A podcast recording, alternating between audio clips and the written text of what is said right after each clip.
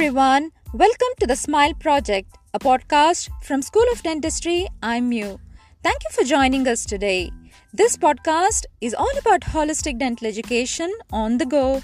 This would enhance your knowledge and attitude not only towards dentistry but life as a whole. Tune in to hear and learn from specialists from various fields of dentistry, sharing their experience and discussing topics in the realm of dentistry. Also, we have in store a small dose of inspire and influence, a section for good quotes and productivity tips. So, let's begin. Hey everyone, welcome to another episode of the Smile Project. Joining us today is a very familiar face to all of us IMU dental students, and that's of course Professor Muneer. While his official role in the School of Dentistry is as the Associate Professor for Academic Affairs, most of us know him simply as the friendly prof who never fails to brighten our day. He is here with us today to share his story, a long time coming, being in the industry. But before that, of course, let us welcome him to the podcast. Hi, thank you for having me. And uh, I'm sure this uh, podcast uh, we started some time ago, uh, and it will be a very good learning experience to for all of us. So we all learn uh, together in this journey. Absolutely, Prof. Um, on that note, even though we see you quite frequently throughout the school and everything, but not a lot of us know your background, your history, and how you came to be in IMU and stuff. So, could you perhaps give us a short introduction about yourself, perhaps sharing on how you became the person you are today? Okay, so actually, my journey is quite uh, interesting. Uh, my father uh, is a professor of dentistry. So, based on that, uh, definitely, father always wants the son or daughter to be the dentist. So, I came into dentistry. I always wanted to become a plant genetics engineer, but somehow I was even uh, got admission in agriculture university for some time. But then I saw the not the pressure, but uh, the challenge that uh, yes, I can. Uh, and dentistry was also fascinating for me, so I joined dentistry. Then, uh, uh, Uh, when I graduated in 1997, uh, uh, I got admission in University Malaya for post graduation in conservative dentistry. So I came to Malaysia in 1998. So I was two years in Malaysia. After this, I went back. I served my own country, and in 2008, I came back to Malaysia as a dental public health person. So the whole story is how did I get into dental public health? So dental public health was because I did uh, two masters. Uh, other than that, one is uh, health planning and management. The other was public health master. Uh, so that's how I came into public health because I thought. Uh, there will be a lot of clinician but very few public health and that is something really important and in fact covid also reinforced the same thing public health is very important Absolutely. So, you have been through quite a lot from where you are from and where you are now. Um, what were the cha- some of the challenges you faced along the way? Okay, um, I have uh, some challenges. Uh, one of the biggest challenge is uh, my father was there as a teacher, and he's a very strict and disciplined person. So at home he was the father, and at the campus he was sir, and that was very clear to me. Uh, the biggest challenge, other than that, was the expectation from me, from everyone, because since childhood, everybody knew me uh, as Muneer, uh, who was two year old and three year old, and the same people became my teachers. Uh, so they had a lot of expectations. Sometime I thought that it is not very realistic because they will always compare me to my father in one way or other way that he is like this but he had uh, that time about 30 years of teaching experience i even was not even nowhere near him and still nowhere near him so that was a challenge which uh, always was there uh, and which i think at times pushed me a lot uh, give me a lot of stress. But then my father uh, always uh, would help me out in this that you try your best and don't worry about uh, these things. But then definitely expectations are there. And the, the, the challenge for me is uh, i was just told that when i graduate i should be better than him that's not easy uh, when you tell somebody tells you this so i think um, other than that um, the small and big challenges came uh, on the way and i have never looked back and i just learned from all these So I definitely uh, made mistakes, uh, learned so many new things. But one of the biggest was the expectation from me to perform like my father was one of the uh, the challenge I still sometime uh, like he worked and uh, he uh, was I think he totally retired from dentistry at age of 75 Wow. so it was quite a long journey and uh, definitely I can't match his experience uh, his wisdom the way he worked uh, so yeah people compare me with that So, despite, um, I guess you acknowledge like you can't match his wisdom or his experience, for example, you mentioned, but do you still feel that expectation of you to be at a certain level, or have you kind of relieved that expectation of yourself? Uh, actually, uh, I have relieved myself because I just try myself to be a better person every day than yesterday. So, if expectation, so uh, like uh, the journey my father went through, like the same spot he would be here, like 30 years ago, and now times have changed, the challenges have changed. He would have never uh, experienced the pandemic. I have experienced something new.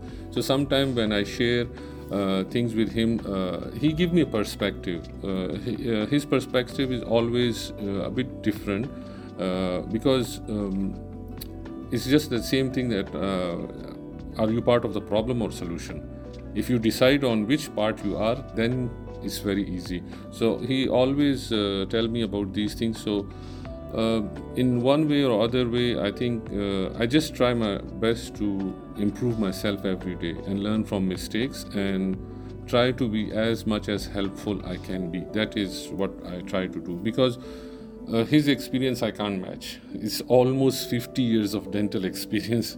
Uh, like he himself say that uh, because he's very good in extractions when he do oral surgery. So I asked him, how do you do it? I take so long time. He said, now my fingers are so trained when I uh, hold a forceps, my fingers automatically muscle memory start doing it. I don't know how it happened, but it happens. For to reach that level, it takes a lot of experience. I see. I'm sure for many of us, we uh, face expectations not from other people, not only other people, but ourselves. Like, how do you manage expectations from other people, like the overwhelming expectations from other people around you, and also yourself?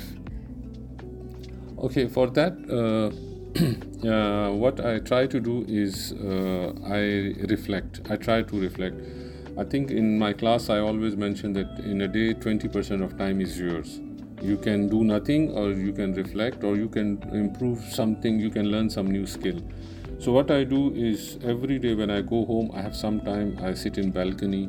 I think of the day uh, and definitely uh, when you are in career growing up you people have expectation from you some you know some you don't know uh, so it is always uh, best that you communicate with people so you know that okay they are expecting this from me uh, that how it should be delivered so you can uh, fit to their expectation if you don't know you, you don't communicate that is the problem because uh, when uh, Mr. A or Miss A com- uh, think something from me that okay, uh, will deliver this, and I am not able to. That is something that create a problem. So for expectation, as I said earlier, I try my best to be better person than yesterday. That is the only thing I'm doing because uh, in last two years I have learned one thing. Every day was a challenge. Every day we will come to uh, online on campus uh, for a meeting. Something new have happened. New SOP have come. So uh, it was the my learning was in a fluid situation. We used to uh, make concrete decision. So it's not easy. It, all you need is you need to be very agile and flexible with what you do. If uh, we are very focused, know that my way is the right way. It may not work because everybody is contributing, and we have to like uh, when I make decision, I talk to many people. I and then make a decision which I think is right for that moment because what we did, uh, for example, in last one year, what we did, if we do it again in one year time, it will be like a blunder, a big mistake because everything has changed. So that's uh, uh, the best is that expectation. Yes, you just know that people are expecting this from me or from my position. And then you try to match those. If not possible there are some expectations which are beyond you. You just I like I won't bother. If I can't change it a lot I won't bother. I'll try my best but will not just go into depression that oh I uh, I will just tell them that okay my limitation are until this after this I'm not able to deliver this thing and that's clear. So they can at least they are clear that okay uh, like there are 100 step Muneer will reach to 60 after 60 they have to do something about it. If i don't tell them that's a bad thing about me. Uh, because then they can uh, then the system will stop. Because we all function together. Everyone has a role. Yeah. I see. So you mentioned basically to tie all back, in order to to realize what you're capable of doing and your limits, that would require you to do a lot of introspection, a lot of reflection on what you yourself are able to do, and also a lot of communication with the people you're working with. Yes. To set those expectations very clearly. yeah All right. Yeah, and also like uh, self acceptance of your own limitations. that's very important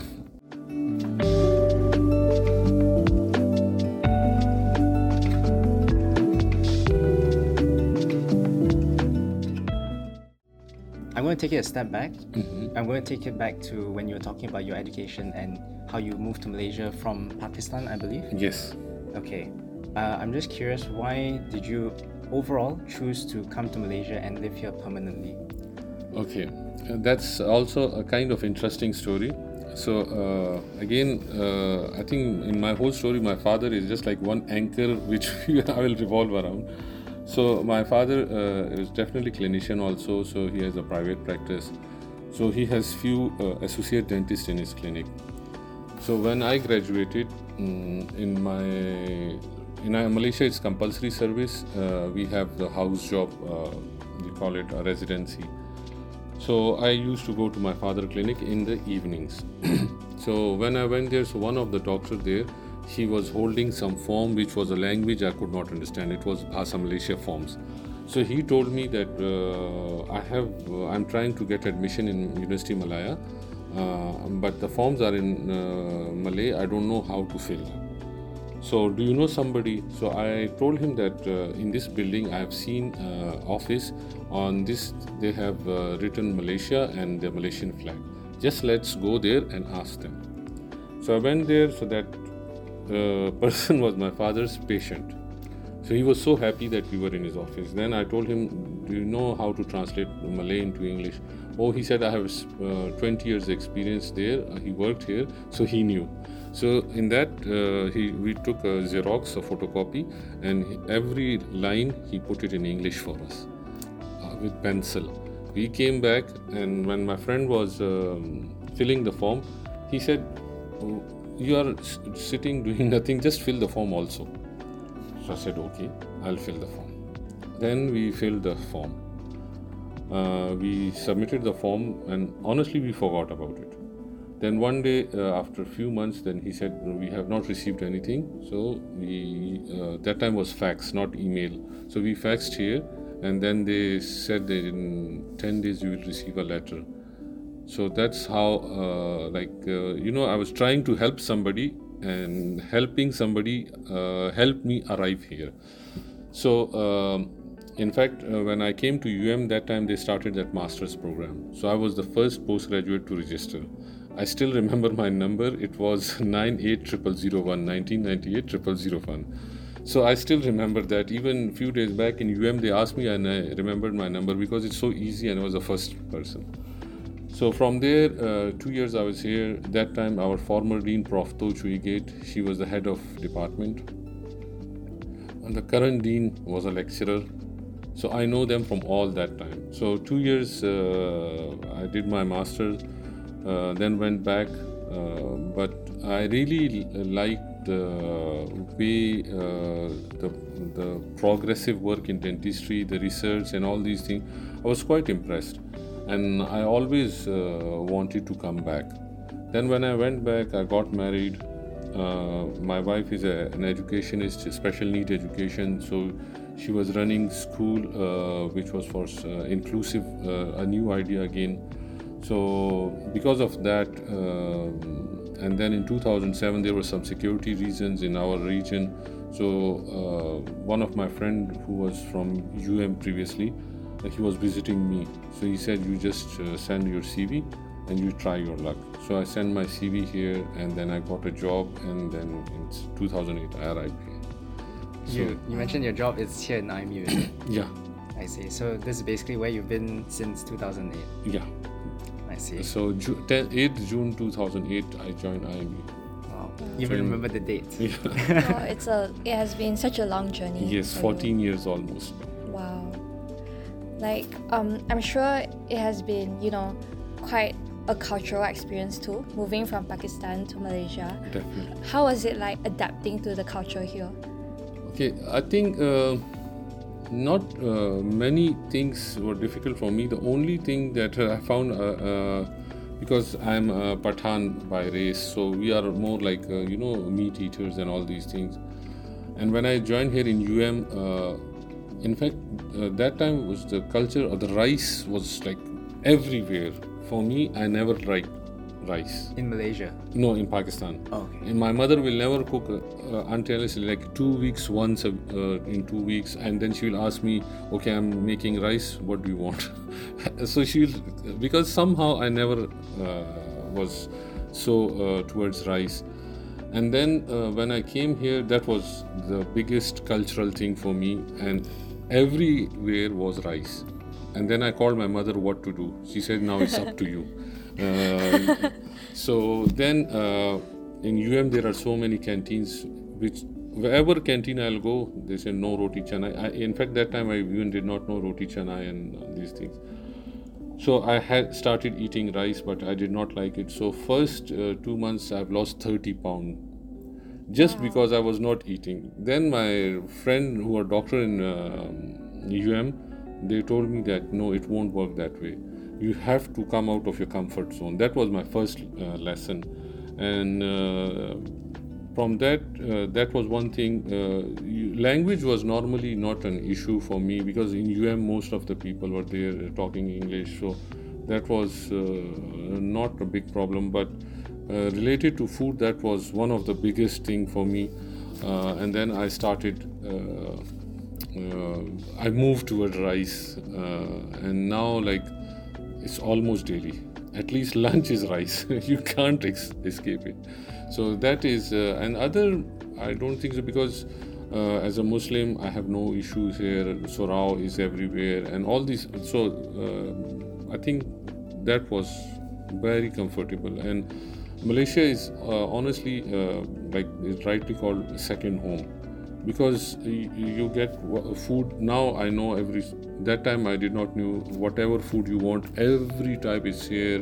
Wherever you go you are accepted. It's quite a nice way of uh, like you don't have these issue until unless uh, i create an issue uh, with somebody there is no uh, nobody is creating an issue with me and it's just like a smooth sail that's why a lot of people want to come here So overall, it wasn't just, it wasn't really the culture or especially the language. It was overall the food for you. yeah But ultimately, you managed to adopt the Malaysian ways. Yeah, because uh, uh, you know you have to always. Uh, there is a time you have to go out of your comfort zone.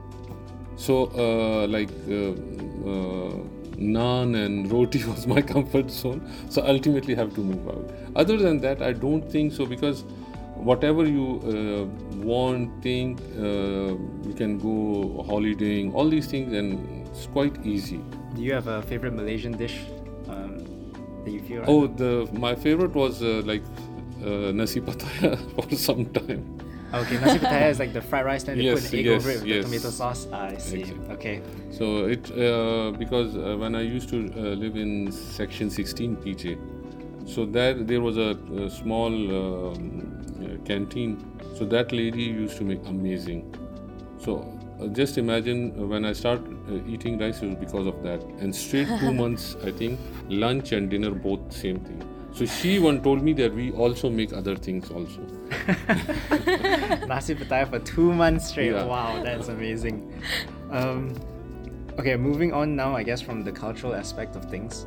Uh, but you mentioned previously on how Malaysia's dental, the approach to dentistry is more research oriented and they're quite, uh, I won't say experiential, but they're willing to try new things. Yes. So, aside from that, or maybe you want to elaborate more, how is the practice of dentistry different in Malaysia compared to Pakistan? Okay, uh, I'll just start from the academic. Our academic are more uh, too much clinically oriented because uh, the sheer volume of patient is so much that uh, it's very difficult. You have to be very focused for research. Otherwise, it's not possible. Like I saw my um, professors, they they tried, but it did not work. Like the hospital from where I uh, uh, got my training, uh, the daily number of patient was between 1,000 to 1,400 Oh, sorry. daily. Sorry, this is in Pakistan. Pakistan. So, uh, like 1,000 to 1,400 daily patient. These are OPD, everyday patient.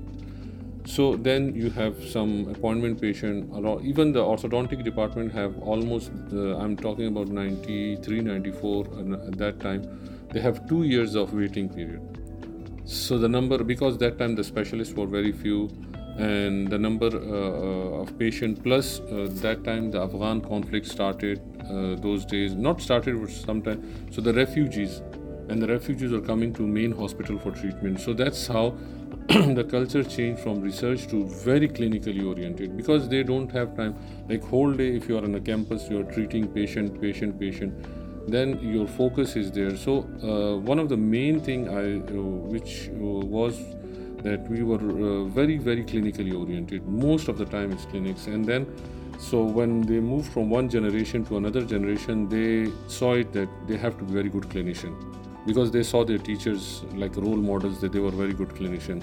So that's how the research component becomes shrinking shrinking and they have literally no time now the culture has revised and that is one thing uh, which i think uh, was quite uh, uh, big.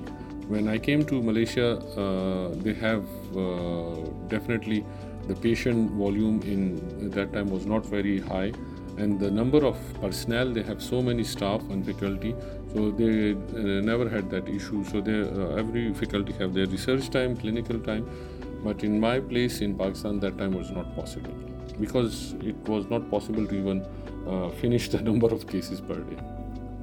I see. So, um, you know, this would this reflects the cultural difference in a workplace setting Yeah. in Pakistan and Malaysia. But what sort of advice would you give to us, especially those who want to go to PDS? Um, uh, what would you advise us, those who want to, you know, study or work overseas in the future? Okay. I think for one uh, most important thing, uh, wherever you go, you have to have an open mind. Uh, we all have our uh, cultural baggage with us. Uh, I know when your first or two or first few batches, your senior used to go, they used to miss, like, I used to miss my food and things like this. They will contact me on Facebook that they miss something uh, and even I know a student they contacted me that because of this cultural reason uh, they even wanted to come back. But then we that's not the solution. Uh, the solution is uh, we always have to adopt. Uh, we have to be agile. We need to know which is our comfort zone. So my uh, advice always was that be open. When you go there life is not a straight line it is ups and downs in life. That will happen. If somebody think uh, my life will be a straight line it's next to impossible. Nobody has a straight line. It has to go up and down and then you have to in good days you have to do different things. In bad days you have to uh, carry yourself. As long as you don't stop you are focused that you need that degree you will get it. If you lose your focus then it's a very big problem. Because then you start thinking about uh, things which are more related to your comfort zone. And then you can't make a decision. The other very important thing is uh, the bds time is five or five and a half years. So marks is there. You are all very talented. There is no doubt about it. All hardworking. The only thing is make sure you make memories of this five year because this time is not going to come back or there is no some uh, you need to uh, uh, have a mentor who can guide you. In current practices in life wherever you are you need to have a mentor who can guide you because uh, there may be blind spots for you. You don't see that mentor with life experience can tell you these things. So uh, and then make a mark. Wherever you are uh, get involved in the local community so that's how you get accepted there very quickly.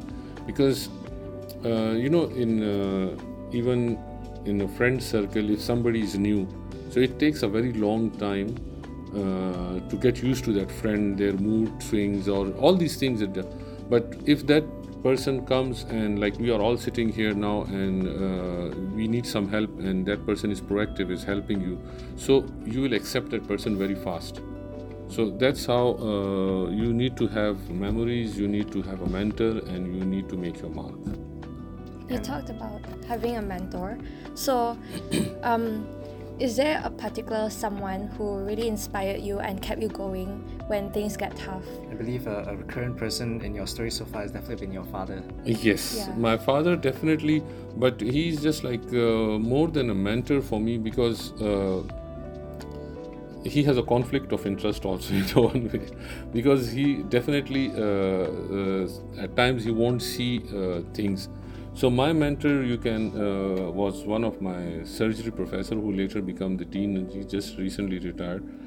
Uh, he was a person who was uh, very tenacious whatever happened, he was focused. I learned from him that when you join dentistry, in next five year, where you want to see yourself. What big difference? Like there are so many dentists. Why you? That question always keep uh, like coming back to me.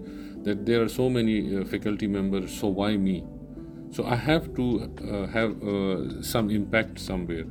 So that's why you need a, a mentor who who has uh, who can see the overall picture, because uh, when you are uh, making a decision. So I'll just give you example in your career. For example, you are on step three, and your mentor is already on step thirty. What the, your mentor see is a bit further than you. The mentor can see the bigger picture. In the place you are standing, you can see it's a, like your field of vision is that time because you don't have experience, knowledge is very narrow. So, uh, and sometimes uh, the stress of learning and all these things can hamper your decision making. But that person, your mentor, can help you that okay, I can see that in next year you have something better coming or you can do something different. So that's why uh, mentors are nowadays very important.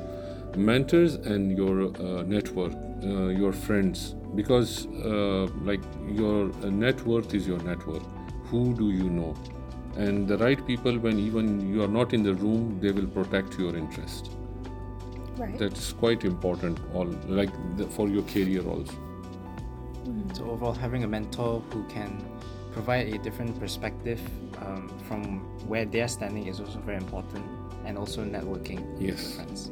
definitely I see.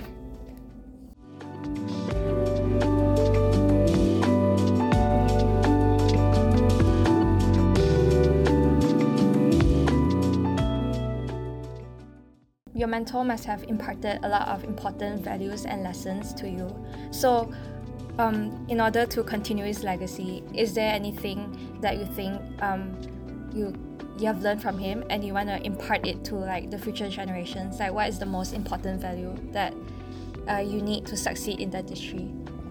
Okay, one of the important thing I think anywhere in the life there are so many things like if we talk about values I've learned so many things but I find uh, one of the most important thing is integrity uh, and honesty. These are the things like uh, when people know that for example they have given you some task you will honestly do it you will deliver you have integrity that you will keep uh, do your best so these are the things that uh, like for career wise there are so many other but for career wise honesty and integrity if you have you will always be in good books and uh, the other thing which i've learned is which I've learned in uh, IMU from uh, our uh, uh, former president uh, uh, mm, Tan Sri.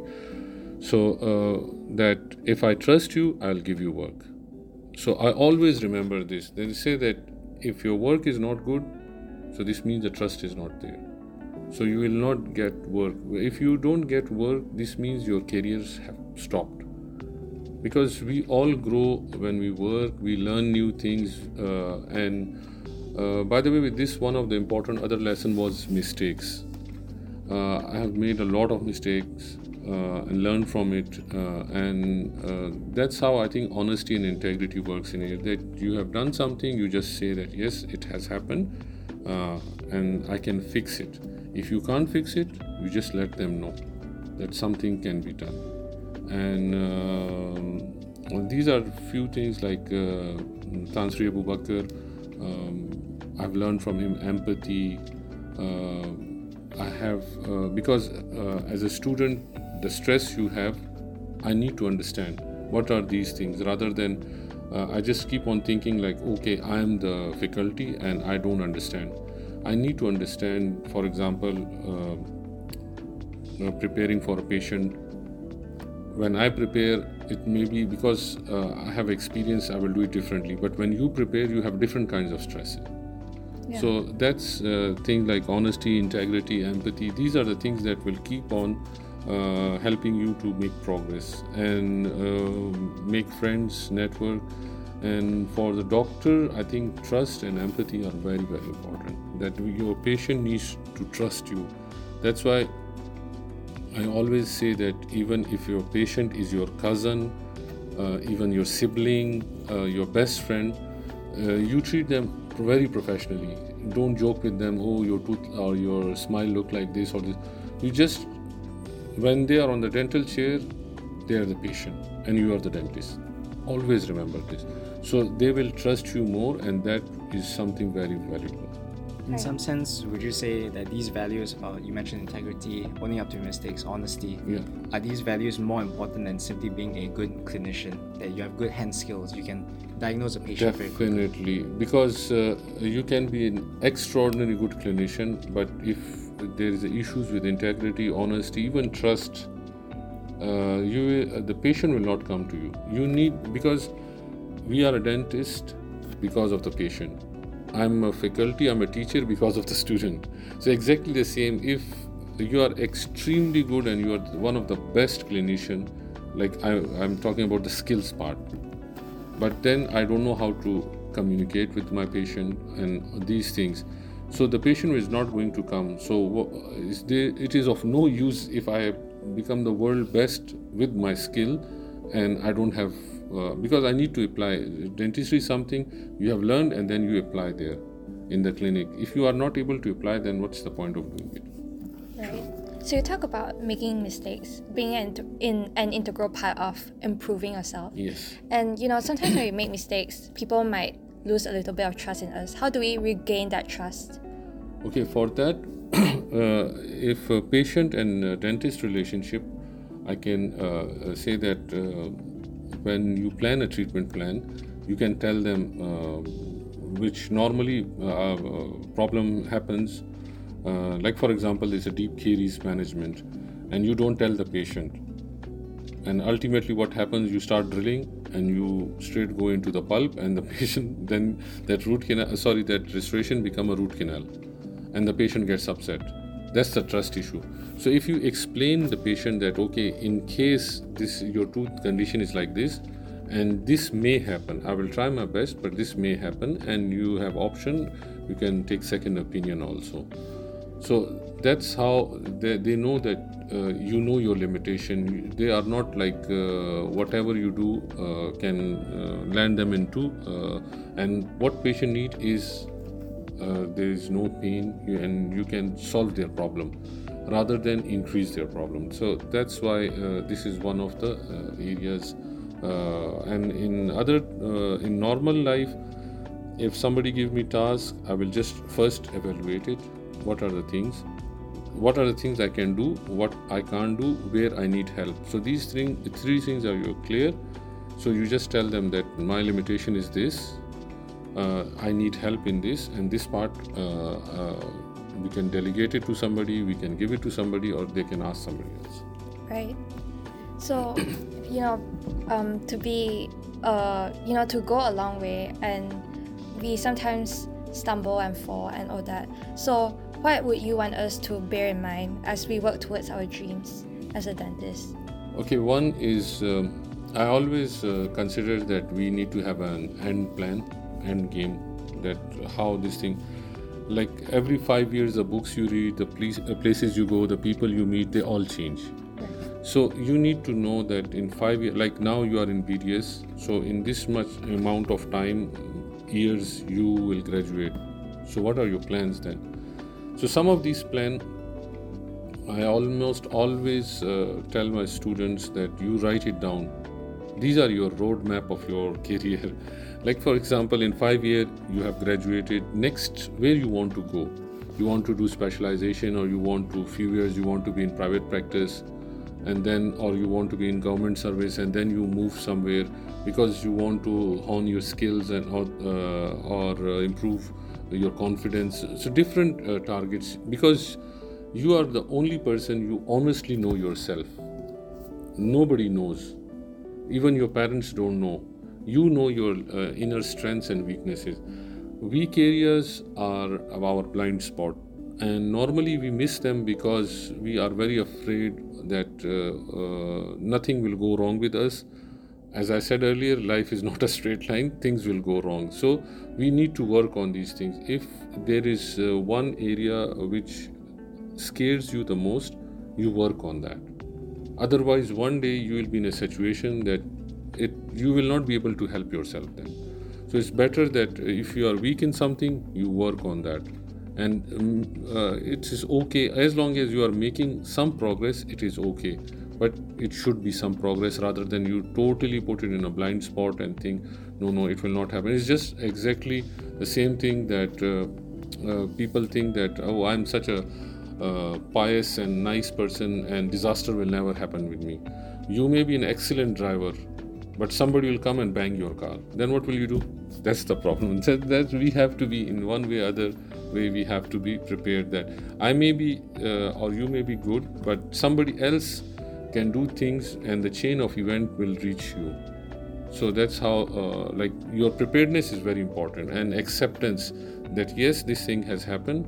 Now let's move on if we uh, uh, just think of that moment and we get stuck with that moment we will be like literally anchored to that issue we we need to move it's just like uh, like failure and mis- uh, is part of the process it's not separate than it that it should stop us so having a roadmap um, willing to work on our blind spots Yes. preparedness and willing to move on from your mistakes yes thank you very much prof most welcome thank you for joining us today. And I guess throughout this whole interview, you've really just shared with us your tale of who, how you became who you are today. And with your advice that you've scattered throughout this whole interview, this is all something all of us aspiring dental students can definitely utilize to hopefully achieve our dreams in the future. Yes, I agree with you, Aiden. Um, it was a very inspiring time talking to you. And to our listeners out there, thank you so much for tuning in to this week's episode. We hope Dr. Muneer's story has inspired you as much as it has inspired both Aiden and I. Do not forget to follow us on Spotify, Instagram, and Facebook too to stay updated with our bi weekly episodes. See you in the next episode. Bye.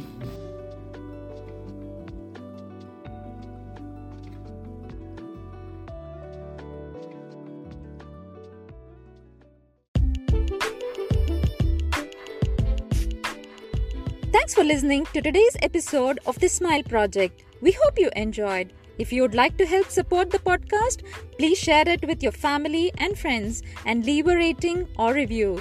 Thank you once again. I'll see you next time.